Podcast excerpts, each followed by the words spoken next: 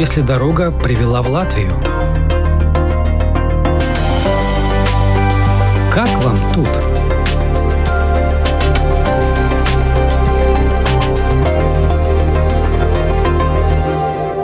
О молодой польской певице Еве Савчук мне рассказали знакомые из Даугавпилса. Мол, приезжала, выступала, понравилось. В Латвии живет недавно. Муж – латыш, музыкант. По всему выходила Ева отличная кандидатура для программы «Как вам тут?». Оставалось выяснить, говорит ли она по-русски, можем ли мы беседовать. И тут мне повезло. Оказалось, по первому образованию Ева Савчук – филолог, изучала в университете в Познане английский и русский. Более того, в Латвию она приехала именно как преподаватель языка.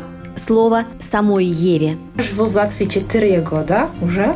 В сентябре будет 4. Я сюда приехала и сразу на второй день я начала работать здесь. Ну, такой приезд был очень интенсивный. А как это получилось, что сразу на второй день уже работать?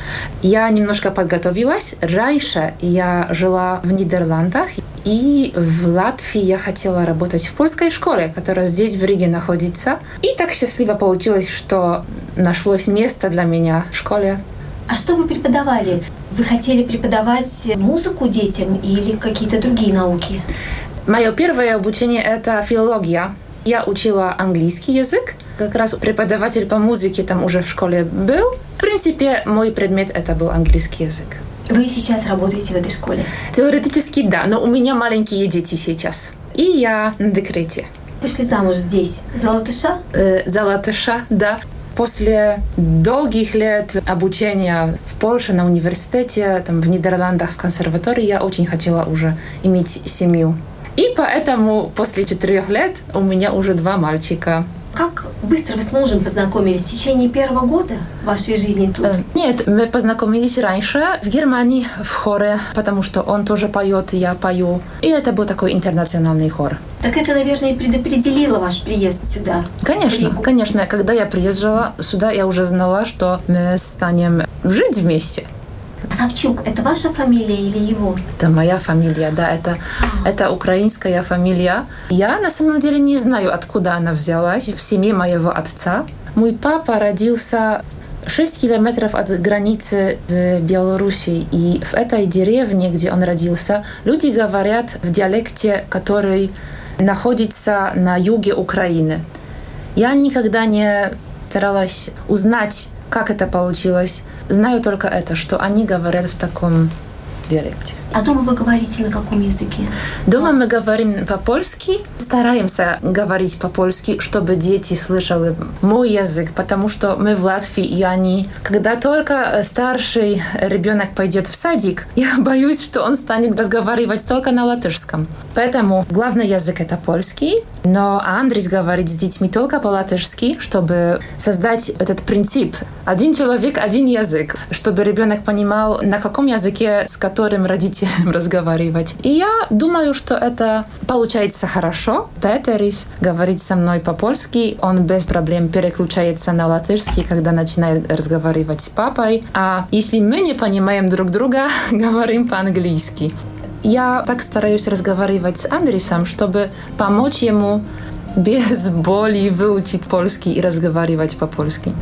Итак, представим еще раз всех членов семьи нашей героини. Муж музыкант, дирижер Андрис Гайлис, старший сын Петерис, ему три года, младший Карлис, 8 месяцев. Кстати, обоих детей Ева родила в больнице Сигулды. Почему именно там и почему вдруг я решила сделать на этом акцент, сейчас станет понятно. Весьма интересный опыт. У меня очень хороший опыт с докторами в Риге все мои две беременности. Если мне нужна была помощь, я очень быстро ее получала. Очень хочу сказать, что у меня хороший опыт с родами. Я рожала моих двух сынов в больнице в Сигульде, и я ее очень рекомендую, потому что в Сигульде маленькая больница, там есть возможность рожать в воде, и я это очень рекомендую. Если кто-то боится или не уверен, это хорошая идея или нет, я это перешла. Самое важное, чтобы это помогло, И думаю, что помогает. Мой опыт такой, что помогает. Вот почему мы попали в Сигулду. В Риге находится эта большая больница Земдибунамс. Но там много женщин приезжает каждый день. А в Сигульде не так много. И если кто-то решит попробовать с водой, очень вероятно, что зал с бассейном будет свободный. А почему вы решили в воде рожать? Все-таки э, это не так популярно. Думаю, что это становится популярным. Почему не попробовать, если это, если можем прочитать, что это более натурально для ребенка получается, что он чувствует себя как-то лучше, более безопасно. То есть вы оба раза рожали вот так вот в воде, да? Угу. Конечно, они потом э, дают маме ребенка, и все, вода уже не нужна. Но этот первый момент, он в воде, и то, что я прочитала, это что он чувствует себя натурально, так, как прежде. Это большой опыт для меня вот здесь, в Латвии. И не знаю, удалось бы мне найти такую больницу с бассейном. Вот такую маленькую больницу с очень вежливыми людьми в Польше. Когда слышу рассказы моих подруг из Польши, я радуюсь, что это получилось вот здесь. Напомню, о Еве мне рассказали знакомые, бывшие на ее концерте в Даугавпилсе. Назывался концерт «Песни польской эстрады».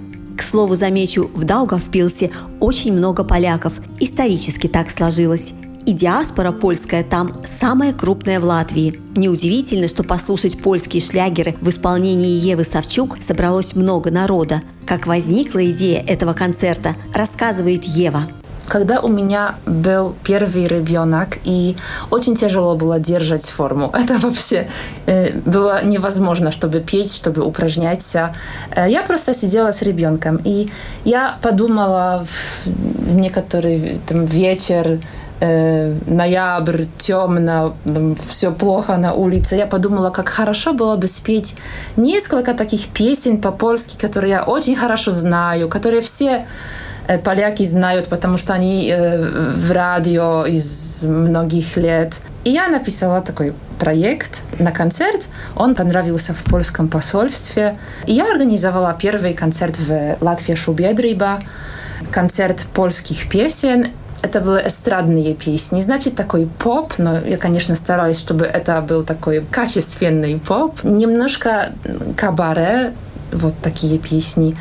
И хотя это было начало пандемии и время COVID, все-таки удалось собрать много людей на этом концерте. И после того уже меня попросило посольство организовать второй концерт. Два месяца тому назад мы спели третий в Даугавпилс. Я надеюсь, что это уже станет традицией. Консул тоже думает и надеется, что это будет такая наша традиция. Здесь, в Риге, может быть, тоже в Даугавпилс или просто где-то в Латгале, чтобы один раз в год встречаться и слушать эти песни популярные, которые все знают, которые очень близкие. Мне даже не надо учиться слов, потому что они в голове из с детства. Вот. Угу. А кто вам аккомпанирует во время этого концерта? Это, это очень важное, и спасибо за этот вопрос. Мы стали делать так, что Андрис, у него очень хорошее музическое обучение, он слушает этих песен, которые я выбираю, и пишет аранжации. И так как он работает в музической школе в Адаже, у него есть контакт с рок-бендом, но в школе функционирует такой ансамбль. Они очень хорошо знают друг друга, играют вместе. И во первый раз он их попросил, чтобы аккомпанировали как ансамбль. Первый раз у нас был такой большой план, чтобы помог нам хор, так как Андрис ведет хоры в Риге, оркестр, чтобы появился на сцене. Планы были очень большие, но, конечно, времена пандемии все поменялись. Нам надо было это делать как-то скромнее. И насколько я помню, первый концерт в Латвии Шубедриба это был вот рок-бенд. Я и мне кажется, что это все сейчас. Но потом мы поширили этот состав. И я очень горжусь том, что согласился аккомпанировать. И даже аккомпанировать это не хорошее слово, но согласился быть на сцене со мной. Артист Гага, большая звезда саксофона. Это большая учеба быть с ним на сцене, смотреть, что он делает, какой у него контакт с публикой. Для меня, как классической певицы, это очень важный опыт. Мы еще пригласили на последние два концерта струнный квартет, чтобы немножко подчеркнуть эту артистическую сторону песен, которые я выбрала. И это уже становится интереснее тоже со звуком, с тем, как мы все выглядим на сцене. И так получилось в последний раз вот 16 людей на сцене. Это очень интересно для меня, потому что, как я уже говорила, мое обучение немножко другое, но интересно быть на сцене с людьми, которые более открыты на аудиторию. Продолжение музыкальной темы скажу, что очень скоро в жизни Евы произойдет важное изменение. В сентябре она должна выйти на работу в хор латвийской оперы. Прослушивания были в августе, Ева их прошла и теперь с нетерпением ждет подписания контракта. А маленькому Карлису подыскивают няню. Ради этой работы в опере семья даже сменила место жительства. Переехали из тихого приморского села Калмгале, где снимали домик, в Ригу. Как видите, сплошные перемены. Ева Савчук все основательней обустраивается в Латвии. Я попросила ее сравнить нашу страну с родной Польшей, латышей и поляков. Начну с того, что, конечно, у нас, поляков, немножко другой менталитет – Настолько я наблюдаю, как люди живут здесь. Мне кажется, что здесь люди тихие, такие спокойные, очень связаны с природой. Когда смотрю на латышей, которых я знаю, мне кажется, что они сосредоточены на этой духовой стороне жизни и очень спокойны. Мы, поляки, мы, конечно, более такие громкие, если нам что-то не нравится, мы решительно хотим менять ситуацию. Самое красивое для меня здесь, в Латвии, это то, как латыши поют народные песни. И то, как народная культура функционирует в настоящем времени. Современность связывается с корнями. Это мне очень нравится. Каждый год, например, мы ездим на Яню и Лигуо, ездим в Кольку, Колкасракс, и смотрим, что там происходит. Там всегда люди поют у костра. Музыка сопровождает человека почти каждый день. Архитектура, например. Угу. Есть сходство.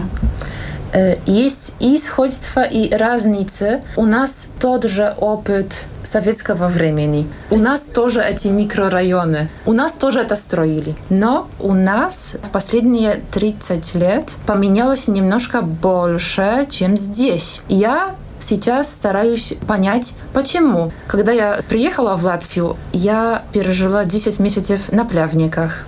И я очень часто задавала себе вопрос, почему в Польше возможно как-то ремонтировать эти блоки, что они выглядят как-то ну, более по-человечески. А почему, например, вот Пурсим, сплявники, почему они так выглядят и никто не, не меняет? Облик. Я вижу эту проблему и очень надеюсь, что это будет решено, потому что Рига, особенно центр Риги, он очень красивый, но все-таки он может еще красивее выглядеть. Это, мне кажется, вопрос организации.